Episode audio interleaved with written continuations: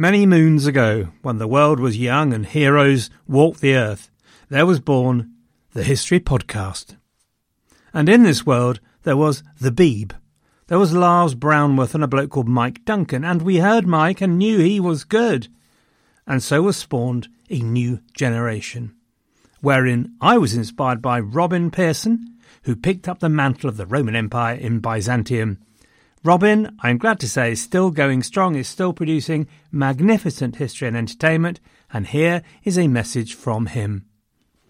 Hello, everyone. This is Robin Pearson from the History of Byzantium podcast. It seems like you enjoy your history recounted to you by an erudite, funny Englishman.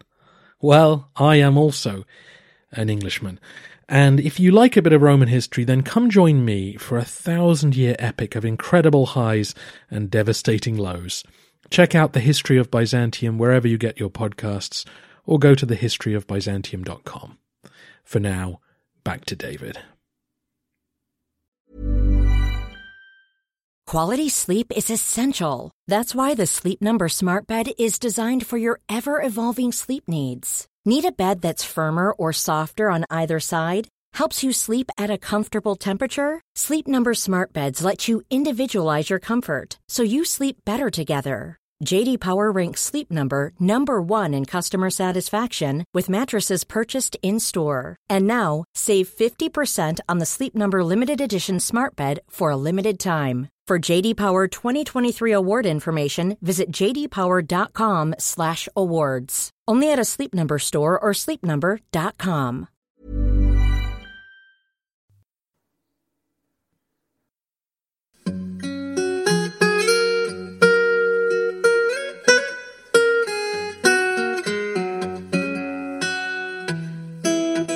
Hello, everyone, and welcome to the History of England, episode 259 Camping Time. Before I start, I'd like to tell you about a podcast that I think you're going to like. It's called The Brain Food Show, and it's a podcast by the team that also does the wildly popular Today I Find Out YouTube channel. And when I say wildly, I mean wildly. Simon from the podcast got in touch, so I went and had a look, and it's got a great upbeat style, it's got a bit of banter, and really interesting topics, most importantly. So, what the podcast does is to go into depth on historical curiosities. So, for example, stuff like how famed Enlightenment thinker Voltaire made his fortune by helping to rig the lottery, and then the time that Julius Caesar was captured by pirates and all the hilarity that ensued from that. Anyway, give them a go. Search for The Brain Food Show with Simon Whistler, available on iTunes or wherever you get your podcasts from.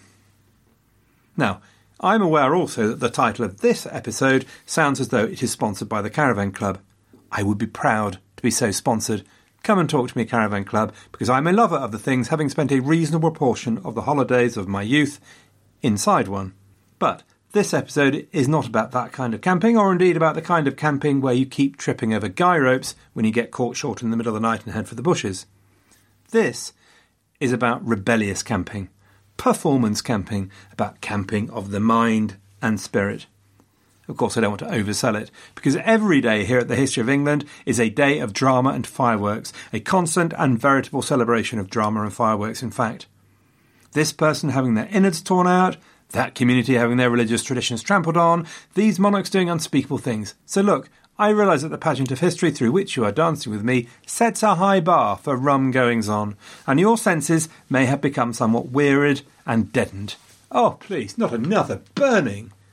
Rebellion, yawn, so bored. But seriously, this week I have for you a dinger that will hum like no other.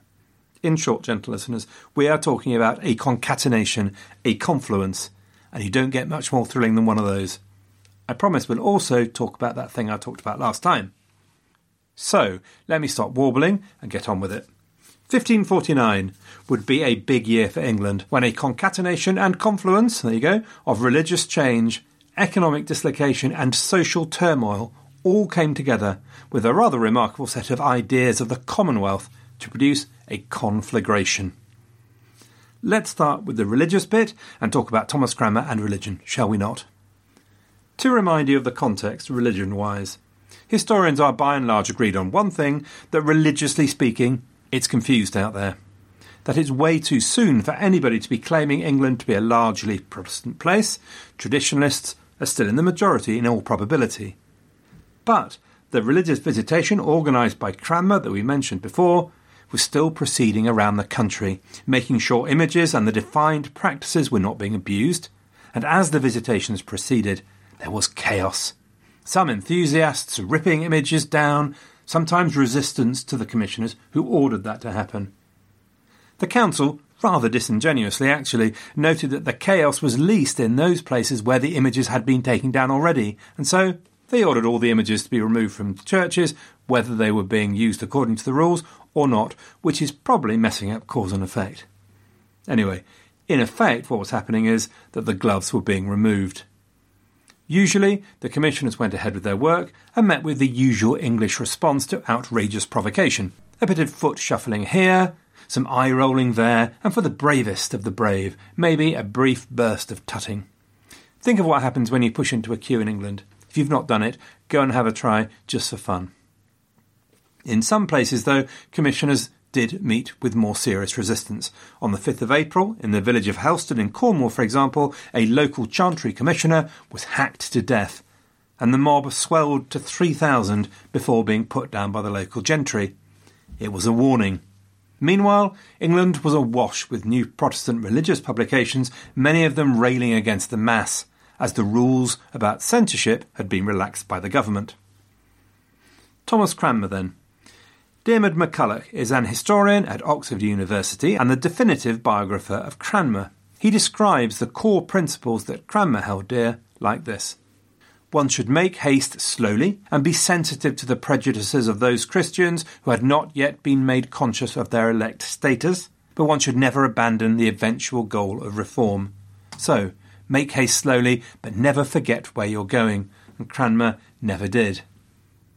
Cranmer undoubtedly mourned the death of his king, Henry VIII.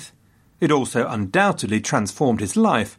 Margaret Cranmer, his wife, returned to England and they lived openly together, though still in defiance of the law at this point, it must be said. Cranmer also grew a beard, which I can tell you is a liberating experience, especially if you have a double chin. But Cranmer had a less shallow reason than I did to grow one. Growing a beard had become a symbol of the rejection of papal authority all over Europe. If you look at contemporary illustrations of reformers from all over the place, you'll see them with nice bushy beards. In 1549, with the visitations underway, Cranmer could take the next step on the road. It would be enshrined in an Act of Uniformity in June 1549, and it's known to us as the Book of Common Prayer. As I said last week, the Book of Common Prayer was to become a central and unifying part of English culture. Even the most irreligious of us will have heard at least some of its words. But it was also initially very divisive, as we'll see, and actually in the future it will prove divisive as well as unifying. There's one of the uniformly excellent In Our Time podcasts on the topic, by the way, where they note that the prayer book would be rejected by nonconformists of the 19th century, forming part of a long English tradition of loyal dissent a tradition which will mark the book's introduction as well, or at least the dissent bit. Anyway, the 1549 edition was very typical of the man who created it. Editor is a better word than author for Cranmer in this case, since much of the content was brought together from a variety of sources with very significant revision and melding by yours truly, Thomas Cranmer. The prayer book, along with the manner of his death, ironically, may be Cranmer's greatest achievements. I was talking about the book being typical of the man. In what way, I hear you ask? Well, thank you for asking. Firstly, the very reason for creating it went to the heart of the aims of the reformers. It was to make worship accessible to everyone, to put the ordinary person into the heart of practice, to involve, to engage, participation. They wanted to strip away all the complexities. So for Cranmer, this was his way of achieving that, and I explain how in a moment. However, it's worth noting that it's also a deeply compromised document. Cranmer's great adversary, Gardiner, would seize on the book when it was published and triumphantly declare that traditionalists could live with it as well. They could interpret it, or misinterpret it, in a way consistent with traditional practice. Because, as we've said, Cranmer's concern was to move slowly, to take as many people with him as possible. He was dissatisfied with the prayer book from the start, and he knew it would need to be revised, and within three years it would be. but you know, step by step, baby steps. So, we were talking about complexity. The existing situation was something of a mess. There were eight different services through the day. There was a breviary, but different dioceses tended to use different ones. There was a missal, there was a manual which basically dealt with baptism and death, and then there was a cascade of rules and regulations on all manner of stuff. And all of it, of course, in Latin. So, this Cranmer took, and like a garden in the early autumn, he cut it all back. There would now be just two services a day. Everything you needed would be in one single book of common prayer. Everything you need, all in English. Common, you see? Common to all. No messing. So there's that. There's simplicity, order, structure. But there was also practice. A collection of old traditions were simply pruned away. The tradition of the priest turning to Golgotha, the need for silver bells at particular moments. The priest instead was to turn towards the congregation. The host and the chalice were not to be elevated any more. The priest was to be a minister now, and the bread and the wine were simply placed on the altar. The rich vestments of the priest were curtailed. Now the minister would only wear a simple surplice. When I say only, I mean he would wear normal clothes under the surplice. Otherwise, Thomas Cranmer really would have been a radical. So a whole load of these old traditions go, and your attitudes towards that depends, I guess, on your basic mindset. If I read a Catholic historian like Richard Rex, the page drips with the regret and empathy for the pain of a people whose well worn ways of doing things were being discarded and changed. Others emphasise the simplicity, openness, and directness of Cranmer's new services. He pays you money and takes your choice. I remember my folks' dismay when the King James Bible was replaced by the updated authorised version, I think it is. They felt like they'd lost an old friend. So, structure, simplicity, directness. But then there's language. Now, look, Cranmer was an academic and a humanist academic at that. The real and present danger was that the new prayer book would be an impressive and unreadable mass of rolling phrases drawn from the finest Greek and Latin. And yet it was not, and here's Cranmer's genius. Cranmer aimed for language that could be used again and again. It must have a cadence. It must support that wonderful shared experience of reciting a litany, satisfying phrases and rhythm that stays with you all your life. At the same time, it must be easy to understand by everyone, not just the well educated elite, otherwise, might as well just stick to Latin. One of his objectives was that the book would encourage every individual to be inspired to continue reading and learning more about what they'd found in the Book of Common Prayer by reading the Bible as well. So the language had to be accessible. Now, it's a long, long time since I've looked at the Book of Common Prayer, but bits of it come back to me as I write. They're still in there. In particular, Cranmer changed the marriage service, adding the phrase that marriage was for the mutual society, help, and comfort that one ought to have of the other, both in prosperity and adversity. This is a welcome change from the rather functional avoidance of sin and begetting of children, so maybe this is Thomas's experience of life with Margaret Cranmer making itself felt. Dearly beloved, we are gathered here and all that, and of course phrases like ashes to ashes, dust to dust. The prayer book was also radical in what it changed about doctrine, although it would take until the 1552 version to really complete this. But the move was towards a service of remembrance rather than a magical transformation in the Mass. So everyone was to take communion now once a week, not once a year as previously, and they were to take both bread and wine in both kinds, as they called it, rather than just the bread in one kind as before. Cranmer's new Book of Common Prayer, then, was produced alongside an act enforcing its use by everyone. Any minister that refused to use it would be put away for six months and lose his position. Nobody would be burned. Around the same time, another change was made the end to clerical celibacy. English ministers of the Church could now marry and have a family. And finally, one other part of the revolution was simply in the extraordinary novelty of a country now able to ensure that every single one of its 8,000 parish churches had a copy of the same new prayer book. Only the arrival of printing, of course, made this possible.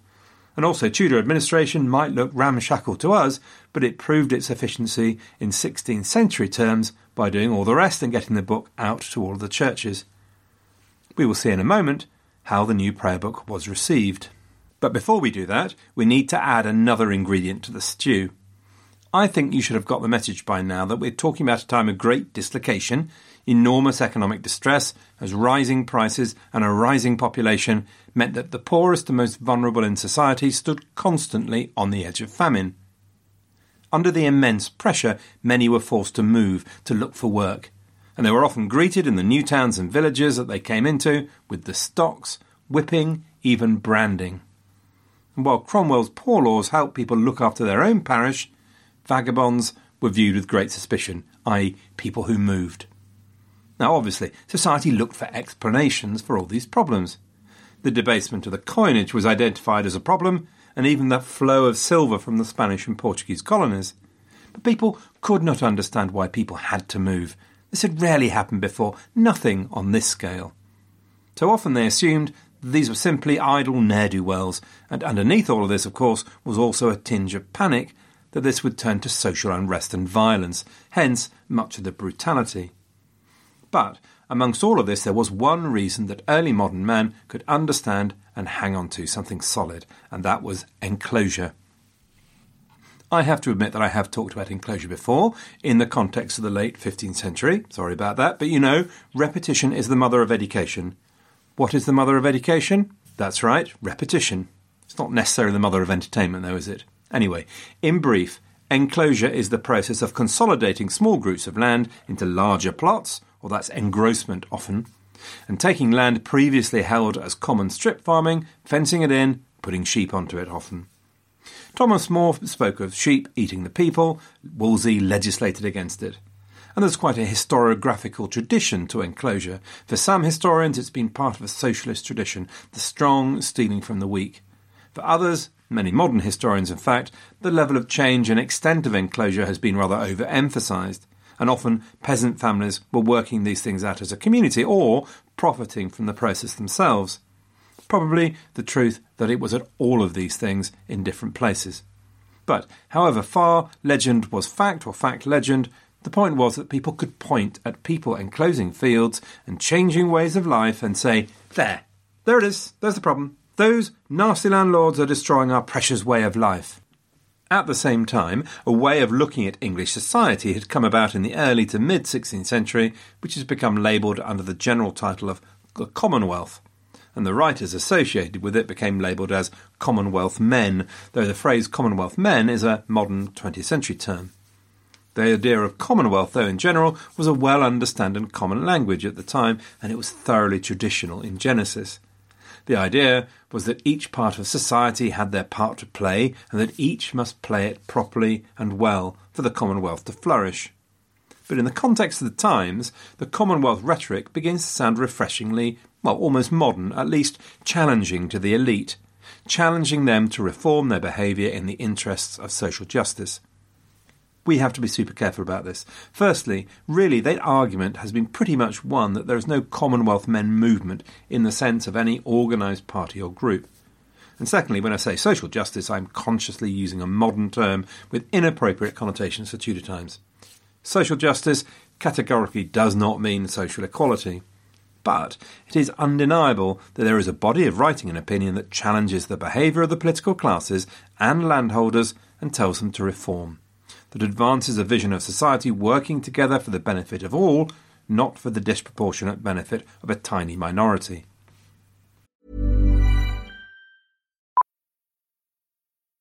Millions of people have lost weight with personalized plans from Noom, like Evan, who can't stand salads and still lost 50 pounds. Salads, generally, for most people, are the easy button, right? For me, that wasn't an option. I never really was a salad guy. That's just not who I am. But Noom worked for me. Get your personalized plan today at Noom.com. Real Noom user compensated to provide their story. In four weeks, the typical Noom user can expect to lose one to two pounds per week. Individual results may vary.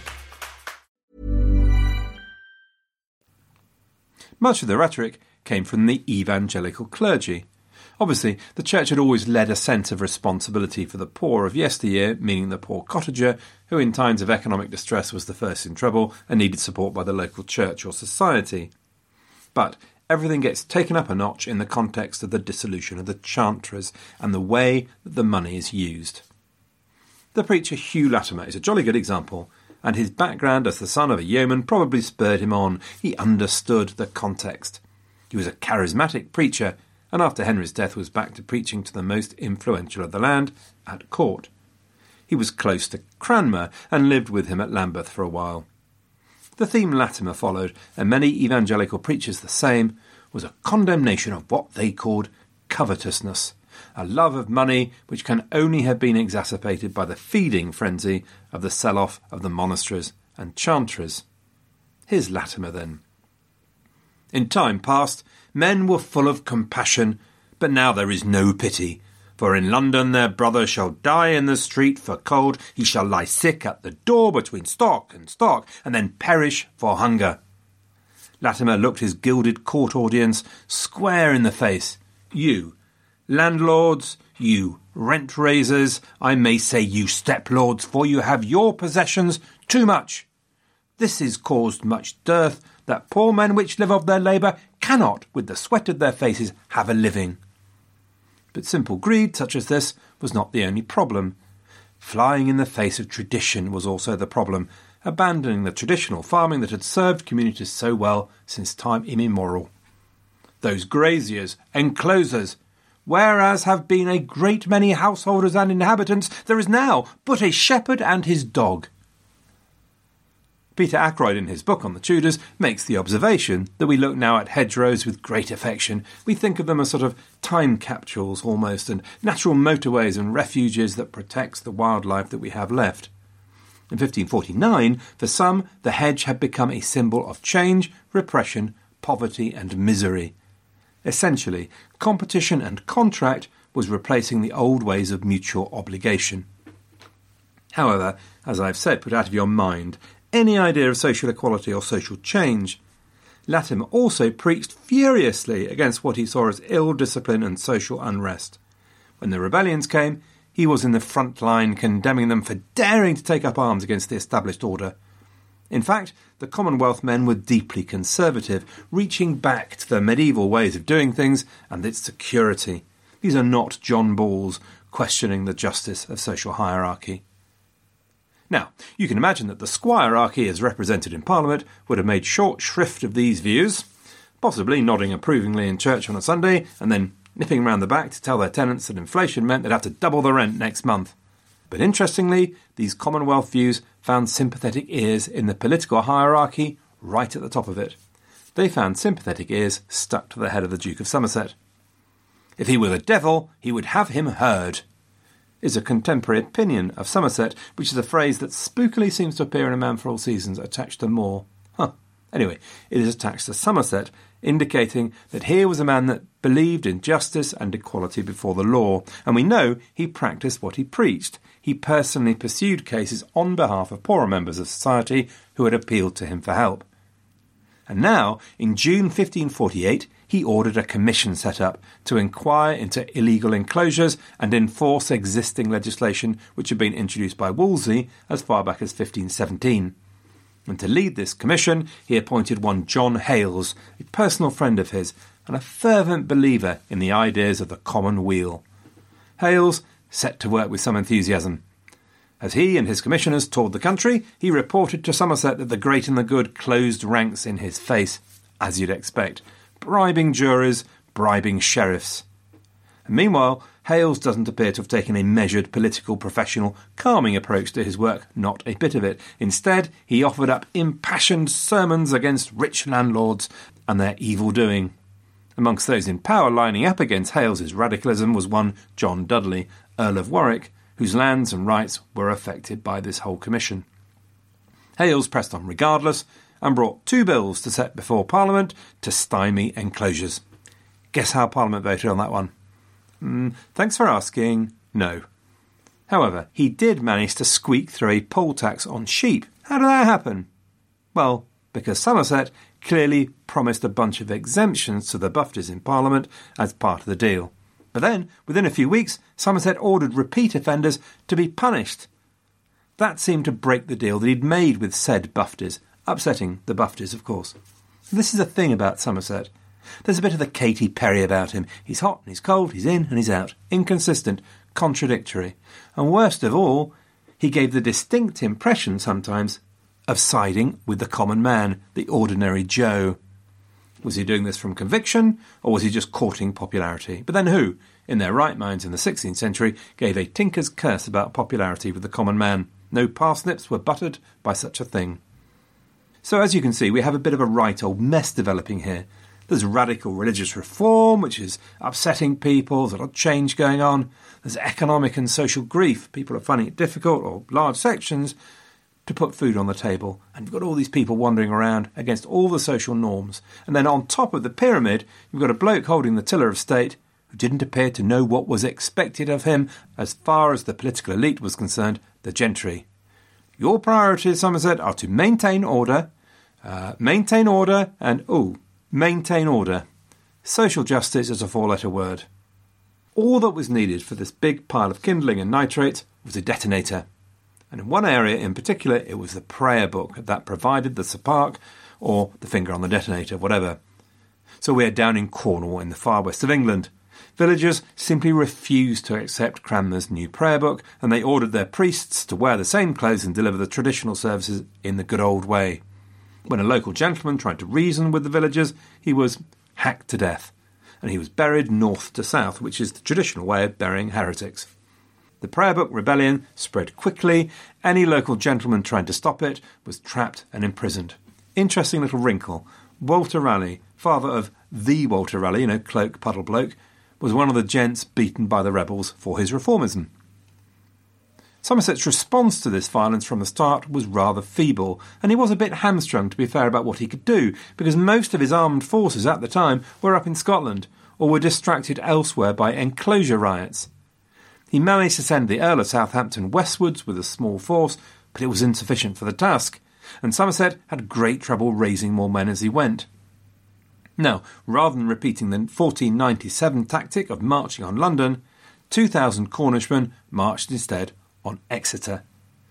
There is little doubt this was all about religion, and they were, shall we say, reasonably intransigent. There was none of the measured intelligence of the Pilgrimage of Grace. For those that did not join them, they had a very clear message. We will have them die like heretics against the Holy Catholic faith. Hmm, nice. They burned the new prayer book, demanded the suppression of the English Bible. Why would we want to read the Bible? Eyes were to be squeezed tight shut. Everything was to be as it was. Cranmer, on the other hand, was reasonably intransigent himself. He might support Latimer's fury against enclosure of the commons, object to the misuse of chantry funds, but like Luther, like all the Commonwealth men and others, he was no social radical. Quite apart from the fact that this was his religious revolution, of course, which the Cornish were revolting against. Will you now have the subjects to govern their king, the villeins to rule the gentlemen and servants their masters? If men would suffer this, God would not. The rebels reached Exeter and set a siege around it, bragging that the townsmen inside were merely birds in their coop. The direction of Somerset's response here was clear enough. He had little or no sympathy with the Prayer Book Rebellion, but his lack of resources meant his response was still unimpressive and inconclusive. One day, ordering prices of bread to be regulated to try and placate the rebels, and then next day, threatening dire consequences unless they immediately dispersed, following offers of pardon for those seeking repentance. You could see that the rebels might feel a lack of firmness from government, which would have been encouraging to them. But meanwhile, disturbances of a very different kind had flared up in Essex, Suffolk, Sussex, Hertfordshire, Oxfordshire, and Buckinghamshire. It became known as the Rebellion of the Commonwealth, and the rebels set up camps and issued petitions to Somerset. And here's the thing Somerset's response to the demands of these camps was quite remarkable for its time, pretty much unprecedented. In a series of letters, he essentially agreed with them on many points. Obviously, he wanted them to disband, but they would be pardoned, and he admitted that their grievances were, and I quote just to make sure you don't miss it, for the most part, founded upon great and just causes. Golly! Some of the reasons for this are clear enough. These camp men, as they were also known, were not campaigning for a reversal of religious change. Instead, they often asked for greater changes in religion, and Somerset acknowledged this in his letters. Ye do acknowledge the Gospels which ye say ye greatly hunger for. The camps prepared and shared evangelical sermons. One group even offered to fight against the Western prayer book rebels. Some demanded better trained preachers. Familiar evangelical tropes, like removing pluralism, are repeated. The camps were mainly in the south, southeast, and East Anglia here, where evangelicalism was at its strongest. On the 10th of July 1549, the biggest rebellion yet erupted in Norfolk from Wymondham. The spark for the rebellion was an enclosure protest, as it happens. The protesters gathered round an oak tree, which, according to tradition, can still be found there, and they found themselves a talented leader in Robert Kett, and thus the rebellion is often known as Kett's Rebellion.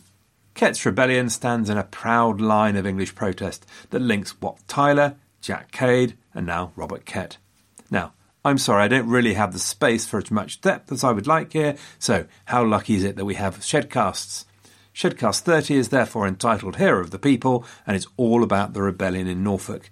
For you lovers of mysteries or conspiracy theories out there, it also includes an intriguing series of facts that cast a different light on Robert Kett's involvement. So, members, hi ye there if you have not already done so. Anyway, the rebellion spread through Norfolk, Suffolk, and Cambridgeshire. Kett and his men took over the city of Norwich and made camp at Mousehold Heath near the city.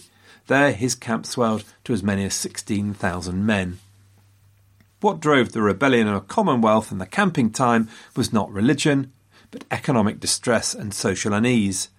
They were, however, deeply conservative socially. What they wanted was an end to new stuff, to enclosure, an end to inflation. They wanted what they saw as greedy landlords stopped. However, in the camps on Mousehold Heath, there's an attractively democratic strand to the rebellion. Kett formed a governing council, for example, which was made up of representatives from the villages that had joined the revolt. And he even dispensed justice under an oak that they named the Tree of Reformation. The indignity of it all. Members of the gentry forced to doff their cap to their social inferiors and received judgment at their hands. Just to make it worse for them, even unbearable, the Mousehold Court appeared to make responsible and reasonably mild judgments. It did not simply turn out to be a cover for vengeance. They sent a petition to Somerset, as did the other camps, and you can read said petition on the website if you so desire.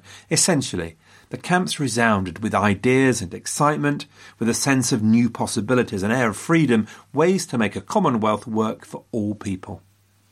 So, while there's no way we consider this as a movement, as we've said, a Commonwealth Party or anything so modern as that, there were without doubt common ideas around this ideal of the Commonwealth. A revolt in Yorkshire, by the way, by about 3,000 people, was incidentally considerably more radical. There should be no king reigning in England, the noblemen and gentlemen to be destroyed.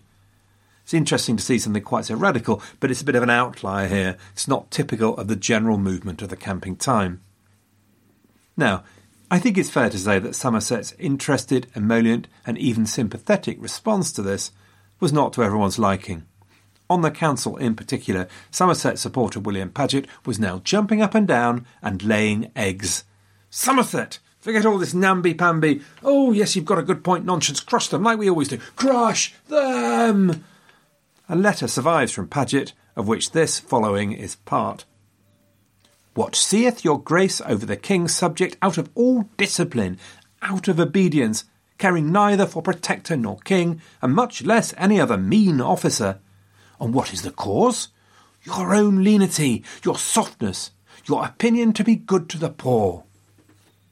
Somerset's response was to order another enquiry into the enclosures with the power to pull enclosures down themselves. An egg dropped and smashed quietly under Paget's chair. Somerset issued a stream of proclamations to the rebels, and unfortunately they often had sadly conflicting messages, sometimes harsh, sometimes conciliatory. He was convinced conciliation would work in the end, and he simply did not seem to want to crush them, but it wasn't quite clear how to resolve the situation. He did suggest, though, that they stand for private reformation, he said, yet they must tarry a parliament time. Essentially, Somerset was promising these rebels a parliament to review their grievances. But meanwhile, the panic rose all around him. In London, troops were assembled to defend the king, and then a rumour suddenly circulated that Edward had been killed, and so Somerset was forced to wheel him out, riding through the streets waving his cap to make sure everybody could see him that he was absolutely fine.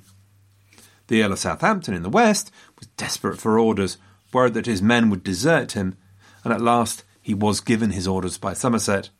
The rebels were defeated at a brutal battle at a place called Clyst, where Southampton marvelled at the ferocity and courage with which the rebels fought.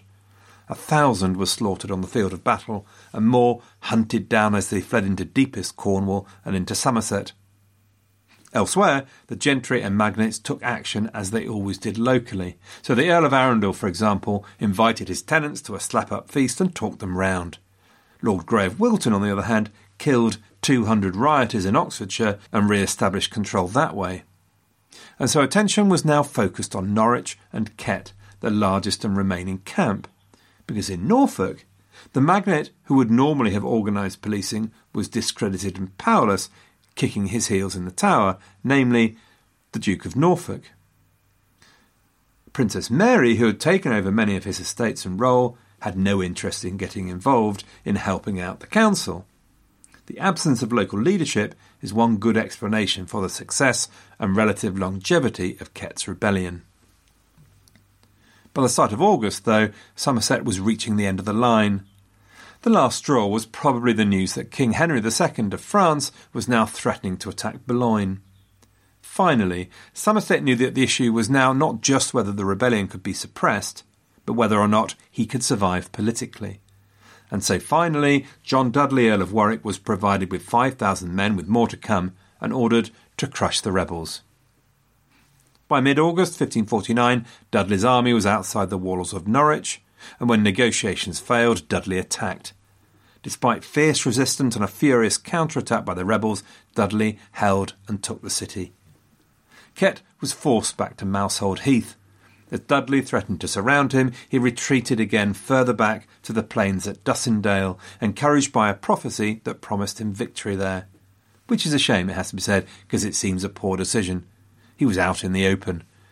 Dudley followed while Kett desperately dug in and chained a line of posh in front of the hastily dug trenches, which is an amusing idea. None of it helped. Dudley's army of professional mercenaries hacked 2,000 to death before Dudley stopped the slaughter by offering a pardon, which was gratefully accepted. Kett ran for it, but didn't make it far. Nine leaders were hung from the Oak of Reformation by the 29th of August, while the local gentry, understandably upset at being chained together in front of 5,000 hairy pikemen, brayed for more. But Dudley was for mercy, the job was done. It would do his reputation little good locally, by the way. He'd already strung a bunch of rebels up in the market square in Norwich, and the slaughter at Dussindale would stay in the memory for many years. Robert and William Kett rode through the City of London on the 7th of September through crowds that gathered to see them. The trial delivered no surprises, but it was decided the pair should die in Norfolk. It took a while, but on the 7th of December, William was hung from the tower of the church at Wymondham, where it had all started. Robert was dragged by a horse from the Guildhall in Norwich to the castle and hanged in chains until the flesh rotted from his body. Interestingly, he became something of a local hero. There's a plaque on Norwich Castle there now you can see, apologising for the hanging thing and thanking him for his part in the long struggle of the commoner people of England to gain their freedom. So camping time was finally over. Somerset might have breathed a sigh of relief, but I rather doubt it. He must have been aware that he hadn't covered himself in glory either way. There's no podcast next week, but in a fortnight there is, and you can hear then how Somerset copes with the fallout from his handling of the camps. Until then, don't forget to have a go at the Brain Food Show podcast, and if you do, I hope you enjoy it, and you can tell me all the cool stuff I should know about so I can put it in the history of England. Until next time, then, everyone, thank you so much for listening, for your reviews and comments and so on. Good luck, and have a great fortnight.